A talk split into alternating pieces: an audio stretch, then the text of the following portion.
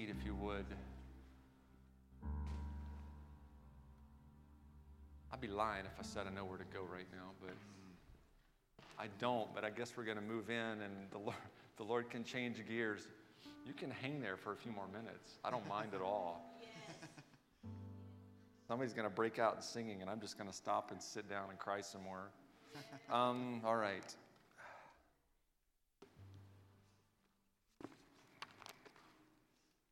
Let me teach us a little bit from Acts, and then we'll see what the Lord wants to do. We're going to wrap up this look, this talking about the power of Pentecost. We began this on Pentecost Sunday. What is the what does Pentecost empower us to do? I want to, I want to think this through. I don't want to just study it. I want to I want to experience it. I want to live it out. I don't want Pentecost just to be another like check mark on my theology. I want it to be the living reality that defines who I am and how I live life. I want the power of Pentecost. I want the power to speak boldly. I'm not a bold person in, in nature, naturally speaking out on the street. I want that boldness to communicate the reality of the risen Lord. I want the power to share, to invest, to give myself to you more and more and not be as self-centered as I really am. I want the power to not consider anything that's mine to be mine, but to be yours. You know, and to be in true community and in true fellowship. I want that. I want the power to heal. I do. I want the power to do miracles. I want you to have that same power, to be conduits, to be channels of supernatural miracles to the world around us. And now this week, heaviest one of all, I want the power to suffer. Or more accurately, I want the power to endure suffering. And would I love not to have to land here? You bet I would. Wouldn't it be great just to end last week? That was it. That was the, the, the ultimate thing, the power to heal and all the signs and wonders. But no, I can't, because the Lord said, no, this is part of it too. You want the power of Pentecost? This comes with it. You want the power to be up on the mountain? Then you also have to be, have the power to be in the valley and to, to sustain and endure in the difficult places of suffering for my name. And I don't know, I just I prayed this just thirty seconds ago. I don't know what it's like to suffer. I don't know what it's like to be persecuted for my faith. I may come. It's not yet. Maybe it's getting closer. I don't know, but I want the power to endure for the sake of the gospel. So let's look at this together. I, you know, I've got these handwritten notes, and I can barely read them. It's it's bad. So and my eyes are bad. So we're going to get through this together. There, we're we're in um, we're in Acts chapter four. We're going to look at like. Read a few of the narrative parts of this, because this proves to you that suffering is part of Pentecost. You want to have boldness, you want to have miracles, you want to have growing church, then you also need to have this with it. It's enduring persecution and suffering, because this is part and parcel of the kingdom. It's not the exception, it's just, it's part of it as well. So let's read in Acts chapter four. Uh, beginning in verse, verse one through four. Maybe these are behind us, we'll see. But just you can listen. If you don't have it, there's some Bibles there. But if you want to just listen to this as well. Um, Acts four, one through four. Megan, would you grab me a tissue there from somewhere? I, I see the vague shape of one. I'm assuming those are boxes of, oh, thanks. Here, I got one here. Thank you. All right, uh, Acts four, beginning in verse one. The priest in the temple and the captain of the temple guard and the Sadducees came up to Peter and John while they were speaking to the people. They were greatly disturbed because the apostles were teaching the people and proclaiming in Jesus the resurrection of the dead. Listen to this. They seized Peter and John, and because it was evening, they put them in jail until the next day. Anybody been in jail overnight? Don't raise your hand. It's okay. I never have. I doubt I would enjoy it. I love my bed. They seized them and put them in jail until the next day. Verse four, but many who heard the message believed, and the number of men grew to about five thousand. That but, that's a connecting word. Those things are meant to sort of connected together. Despite the persecution, the numbers keep growing. All right, jump to chapter five, beginning in verse seventeen. Then the high priest and all his associates, who were members of the party of the Sadducees, were filled with jealousy. Jealousy is like, it's it's the number one descriptor of, of re- these religious spirits. Jealous of the real power, jealous of the real work of God. They arrested the apostles and put them in a public in the public jail. But during the night, an angel of the Lord opened the doors of the jail and brought them out. getting better. I love it. First of all, they just had to endure. Now the angel of God is bringing them out, saying, oh, no, we're not going to do this again. We got work to do. Go stand in the temple courts, he said, and tell the people the full message of this new life. So he doesn't say, the angel doesn't say, okay, go back and rest and recover. Go lick your wounds. He says, nope. Go straight back to the temple. Keep on preaching. Keep on proclaiming the full message of this. And skip down chapter five, beginning and, and go to verse forty. Um, so Peter then, again, preaching, again, you know, proclaiming the kingdom, again, getting flack. Um, they call they call him in before the the the, the leaders, the, the Sanhedrin, questioned by the high priest, and then Peter gives this other message, sort of defending himself. Look at what it says here. Um, and then this, uh, a little bit more to that backstory. One of one of the leaders, Gamaliel, stands up and says, guys, look, let's just back up from this. If this is not of God, it's going to go away. If it is of God, you really don't want to stand in the way of it. That's some pretty wise words. And they kind of listened to him, you know. Because it says this, his speech, Gamaliel's speech, persuaded them. They called the apostles in and had them flogged. Well, that wasn't part of the deal. We're supposed to let them go. Well, they, they were, okay, we're not going to arrest them. We're at least going to flog you. So they've been flogged. Then they ordered them not to speak in the name of Jesus and let them go. And finally, flip over to Acts chapter eight, beginning in verse one. Uh, on that day... This is after the stoning of Stephen, when he is executed. On that day, a great persecution broke out against the church at Jerusalem, and all except the apostles were scattered throughout Judea and Samaria. Godly men buried Stephen and mourned him deeply, but Saul began to destroy the church. Going from house to house, he dragged off men and women and put them in prison. That's just the first seven or eight chapters of Acts. Suffering is a necessary and good part of kingdom expansion. If we want to see the kingdom expanding, it's necessary and good that suffering and persecution be a part of it. In fact, they're connected together. Suffering causes, the in, the, in these chapters here, suffering causes the expansion. Notice what it says here in eight. It says, persecution broke out. All, except the apostles, were scattered throughout Ju- Judea and Samaria. Right now, it's been localized in Jerusalem. It's a small movement. They could contain it. But look what happens when, you know, when you strike the burning embers. All the coals are scattered out everywhere. And all of a sudden, it's uncontainable. It's unquenchable. And all over, all over the region, the kingdom is being spread because of the persecution. In hindsight, these, these religious leaders are probably thinking, okay, you know, we probably should not have done that. Now it's too late. Now it's a wildfire. Now it's catching on. Suffering is a necessary and good part of kingdom expansion. Jesus says this. He says, blessed are those who are persecuted because of righteousness, for theirs is the kingdom of heaven. Anybody want the kingdom of heaven? I do. I want that. This is one, this is one of the routes to get to the kingdom, is to suffer persecution for righteousness' sake. Suffering for righteousness' sake.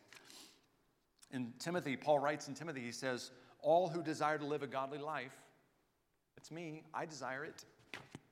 All who desire to live a godly life will be persecuted. Let me give you some stats. I looked these up earlier this week. Persecution and church growth. These are current stats from twenty eighteen, twenty nineteen. They're not up on the screen. I didn't get a chance to put them up. This is worldwide. One in nine Christians experienced high levels of persecution. And by high levels of persecution, we mean, you know, violence against your family and yourself, and bodily harm, and prison, and these kind of things as well. Not some, not somebody snickering at you at work because you're praying over your meal. That's really not a high level of persecution. Does it embarrass you a little bit? Yes, but that's not what we're talking about. One in nine, one in nine, more than ten percent experience high levels of persecution around the world. Last year, four thousand, over four thousand Christians were killed explicitly because of their faith, in response to their faith. two thousand six hundred twenty-five were imprisoned without trial because of their faith. one thousand two hundred churches were attacked or burned down. Listen to this statistic. and these are, you know, this is our best, at our best guess, we would say around seventy million Christians have been martyred in church history. So from this period that we just read about, you know, forty, fifty, sixty A D, up until two thousand nineteen, roughly seventy million have been martyred because of their faith. That's not the most astonishing thing. Here's the most astonishing figure. Half of those have been in the last one hundred twenty years. Half of all martyrs in Christian history have been killed in the last century plus twenty years. That's astonishing. We are living in a persecution era. Every month, three hundred forty-five Christians are killed, one hundred eight churches attacked, two hundred nineteen are detained without trial. Let me give you this list. This is the watch list of the ten most, um, the most dangerous places to be a Christian. North Korea is number one. Afghanistan is number two. Anybody been to some of these places? Raise your hand if you've been to some of these. Somalia, number three. Libya, number four. Pakistan, number five. Sudan, number six. Anybody been to these? I can't see if there's a raising hand. I'll just trust you out there. Number seven, Eritrea. Number eight, Yemen. Number nine, Iran. Number ten, India. So I read these lists. I want you to guess also, here's another statistic, which country in the world is leading the way in church growth? Not in terms of dollars spent, not in terms of numbers planted, but in terms of actual conversions to the faith. Anybody want to guess which country is leading the way in that? No. Iran, number nine.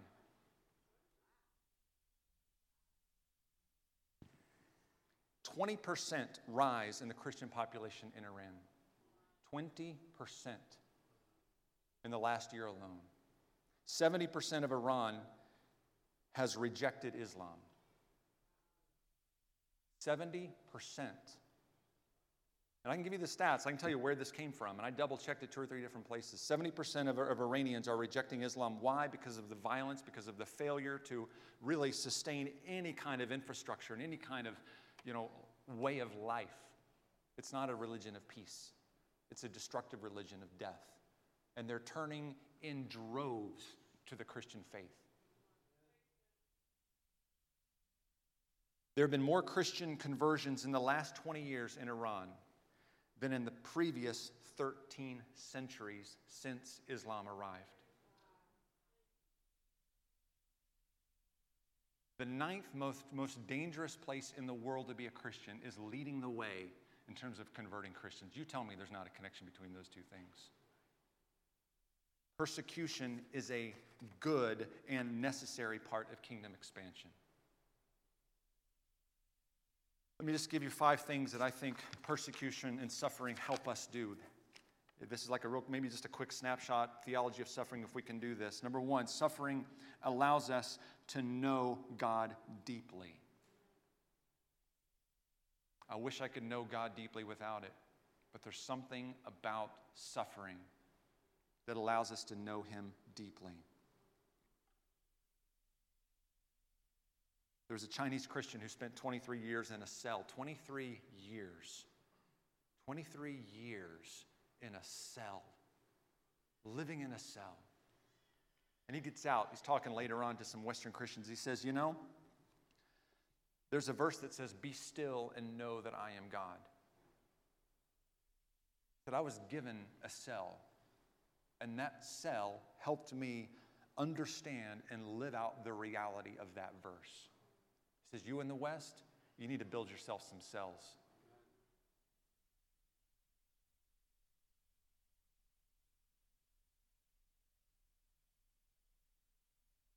Suffering allows us to know God deeply.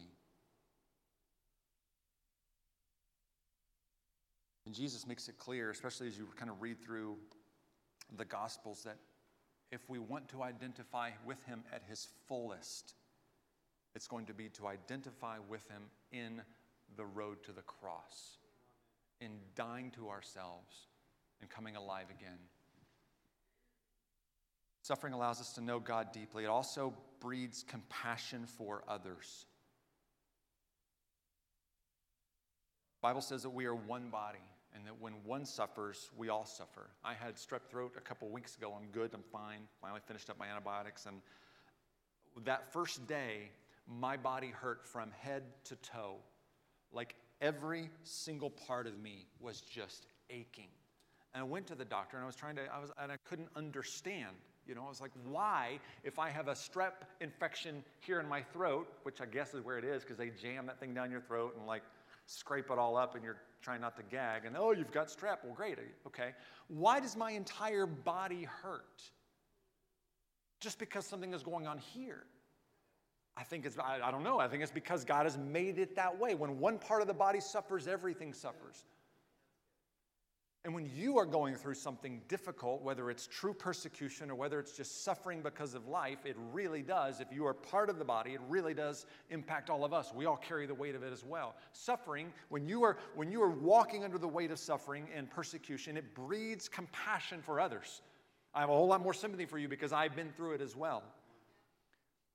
In fact, the word sympathy, you know where the word sympathy comes from? It's a Greek word. We talked about this two weeks ago. Sim or sum means with. Pathos means compassion.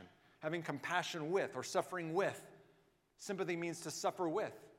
So if you have sympathy for someone, that's that's a very that's exactly what you do. You're, you're joining with them in what they're going through.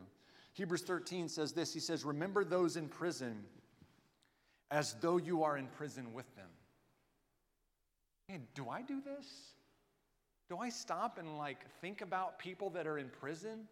Do I stop and think about my brothers and sisters around the world?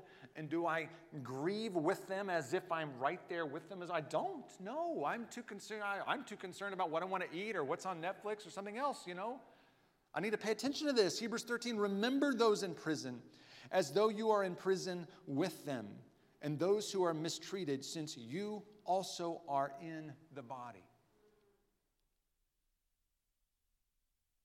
Suffering breeds, breeds compassion for others. Suffering also helps us to maintain perspective.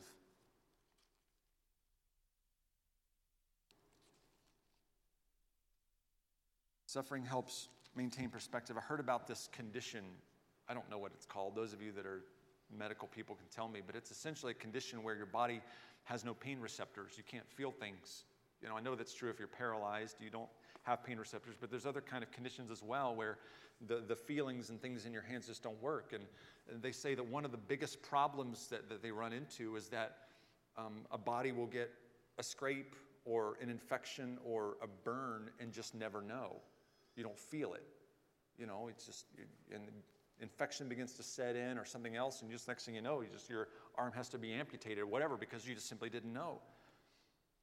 Suffering helps us main, the point of suffering, it's like, it's like our pain receptors. It really helps us maintain perspective on what's really happening in the world, what's happening with us, what's happening in the kingdom. Let me read First Corinthians, or Second Corinthians four,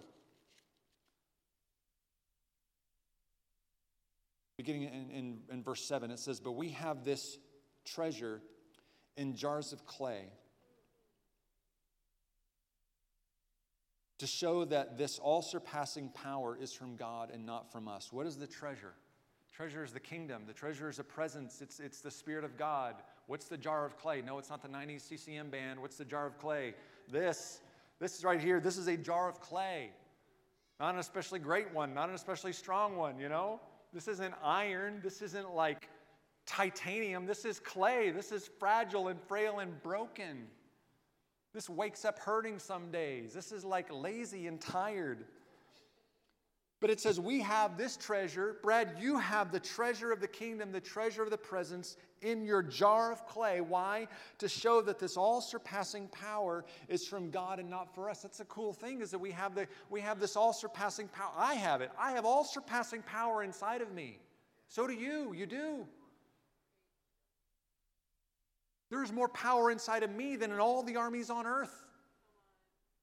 Any Christian has more power inside of him than all the armies on earth, to show that this power, all-surpassing power, is from God and not from us. Listen to verse eight. We are hard-pressed. This is the perspective shift, all right?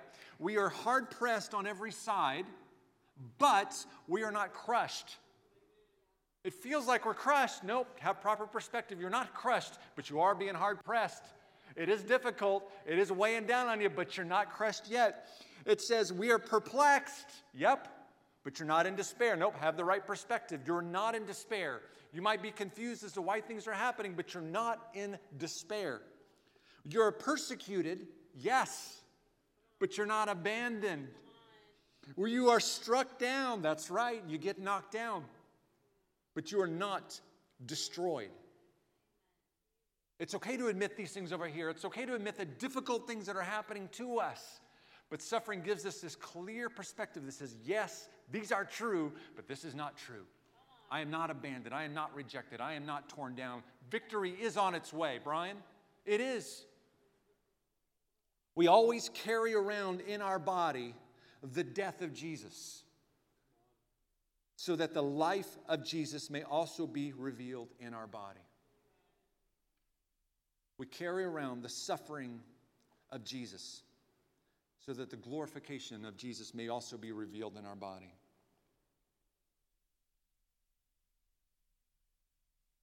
Suffering helps maintain perspective. Number four, suffering builds godly character. Oh man, I, I, I hated when my dad would say this to me. Builds character. Whatever he wanted me to do, whatever it was, it would build character. You know, carrying logs builds character. Cleaning up my room builds character. Going to bed early builds character. Whatever it is, it builds character. I'm just so tired of it. I don't want any more character. Now I'm saying it to my kids. But suffering does build character. Look at what it says in Romans. And Romans five says this. Romans five. Therefore, since we have been justified through faith, we have peace with God through our Lord Jesus Christ, through whom we have gained access by faith into this grace in which we now stand, and we rejoice in the hope of the glory of God. Not only so, but we also, say this, rejoice in our sufferings. We do this.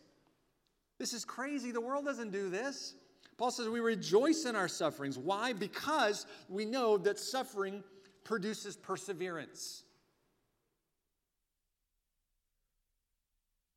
Perseverance, character. Character, hope. I didn't believe any of this until I started to exercise. It is dead true. If you don't believe it, start exercising, because what you realize is that the, the, in the right way, the more that you hurt, er, this is building up those sorry, weak, flabby muscles. It's going to hurt a little bit. You're going to be tired. You're going to have lactic acid in there. Your muscles are going to be torn down before they can be built back up together. Suffering produces character. James says the same thing. James says testing produces perseverance. And here's the cool thing about godly character. Godly character overcomes. And overcoming is better than deliverance. We want to be delivered by everything we do. Lord, deliver me from this. Lord, deliver me from this. Lord, deliver me from this. I get it. Jesus says it. Deliver us from evil. It's in the prayer. But sometimes the Lord says, I'm not going to deliver. You overcome. And that's what suffering helps us do, is it builds us the character. And Romans, Romans says this as well. Romans says this in twelve. It says, do not be overcome by evil, but overcome evil with good. Overcome, that's an active word. That's something that we need to do. We can't just sit there and say, oh, Lord, help me, help me, help me, help me, help me. The Lord says, get up, walk, be a mighty man of God, be a mighty woman of God. Overcome by the power of the Holy Spirit. And suffering produces the character that overcomes. We often pray for deliverance, yet we should also be praying to be overcomers. Suffering produces godly character. Finally, this, suffering gives birth to great power. Suffering and the weakness that it brings gives birth to great power. We could talk about fasting for a while in this. We won't. That's another lesson later on for the fall. But if any of you, I know many of you could testify that the power that fasting gives to you. When you fast, when you deny yourself, your body is physically... The thing about fasting is you're not hungry, really. I mean, you kind of are, but it's less about being hungry. It's more about being weak and just tired and sluggish and just, you know, like just wanting to just lay down all the time. But there's incredible power that comes along with this. Paul writes in, in, in Second Corinthians twelve, in verse ten, he says, to keep me from being conceited because of these surpassingly great revelations. Paul's talking about all the great stuff that he has to offer the church. Surpassingly great revelations. Chuck, have I ever had any surpassingly great revelations? Not one. All the time. To keep me from being conceited because of these, there was given to me a thorn in my flesh, a messenger of Satan to torment me. Three times I pleaded with the Lord to take it away from me. Again, deliverance. But he said to me, my grace is sufficient for you, for my power is made perfect in weakness. Therefore, I will boast all the more gladly about my weaknesses, so that Christ's power may rest on me. That is why, for Christ's sake, I delight in weaknesses and insults. I delight in these things, he says. I'm so excited about them. Hardships and persecutions and difficulties. For when I am weak, then I am strong. That's the upside down kingdom. I don't get it. But it's true. It's a reality. Suffering gives birth to great power. In First Peter five, I know there's a lot of verses I'm throwing at you. Bear with me here.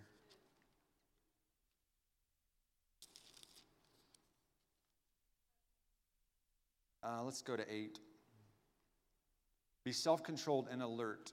Your enemy, the devil, prowls around like a roaring lion looking for someone to devour. Resist him.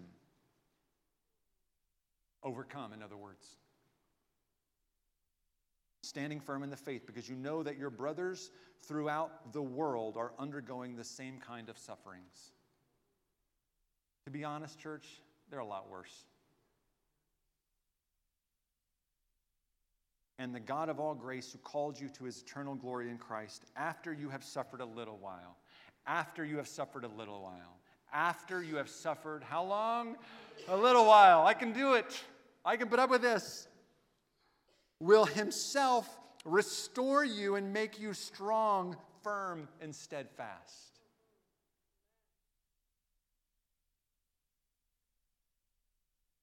Suffering gives birth to great power.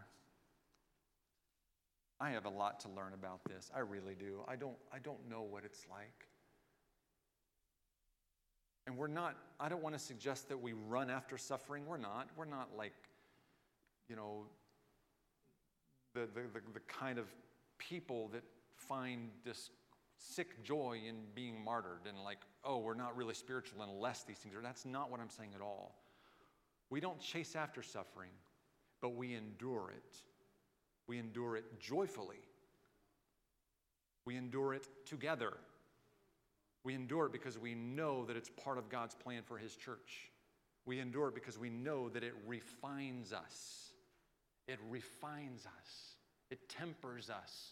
You like that language? Tempering and refining. It's like a, you know, it's like a jar of clay. You know what happens if you try to use a jar of clay that's not gone in the kiln? Kind of mm, falls over flat. Can't use it. It doesn't hold water. You can't put it in the oven. But if you take a jar of clay that has been fired in the kiln, twelve hundred degrees, and has endured that red-hot crucible of testing and has emerged, then it's ready. Then it's strong. So we endure it. We embrace it. We say, God, bring it on.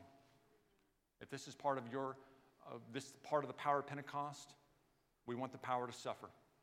We want the power to endure persecution as well.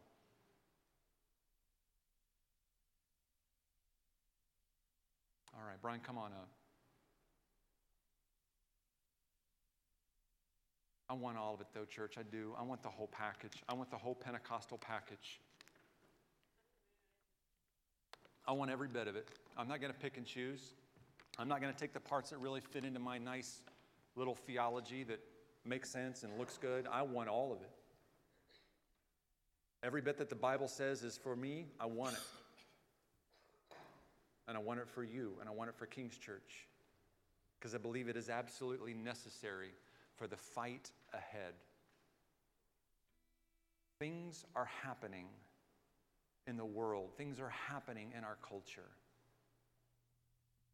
The battle lines are being drawn, and I'm not suggesting that we go to war, but we're going to a war, and it's a war with weapons of love. And it's not against people, it's not against government, and it's not against laws. It's not the enemy that we're going to war against. It's against the kingdom of darkness. We're invading the kingdom of darkness. We're on missions of sabotage. We're destroying everything we can. Every time we come together and pray, everything we come together and testify and worship and get in the Word and lead our kids in the Word, we're tearing down the kingdom of darkness a little bit more. And the kingdom of darkness is going to push back, and that's okay. We can endure it. Amen? Hey, stand up. Let me pray for us, and we're going to re- we're going to worship. I want to give some words of knowledge here for, um, for us. We're going to move into ministry time. Meg, you want to pull some people together for...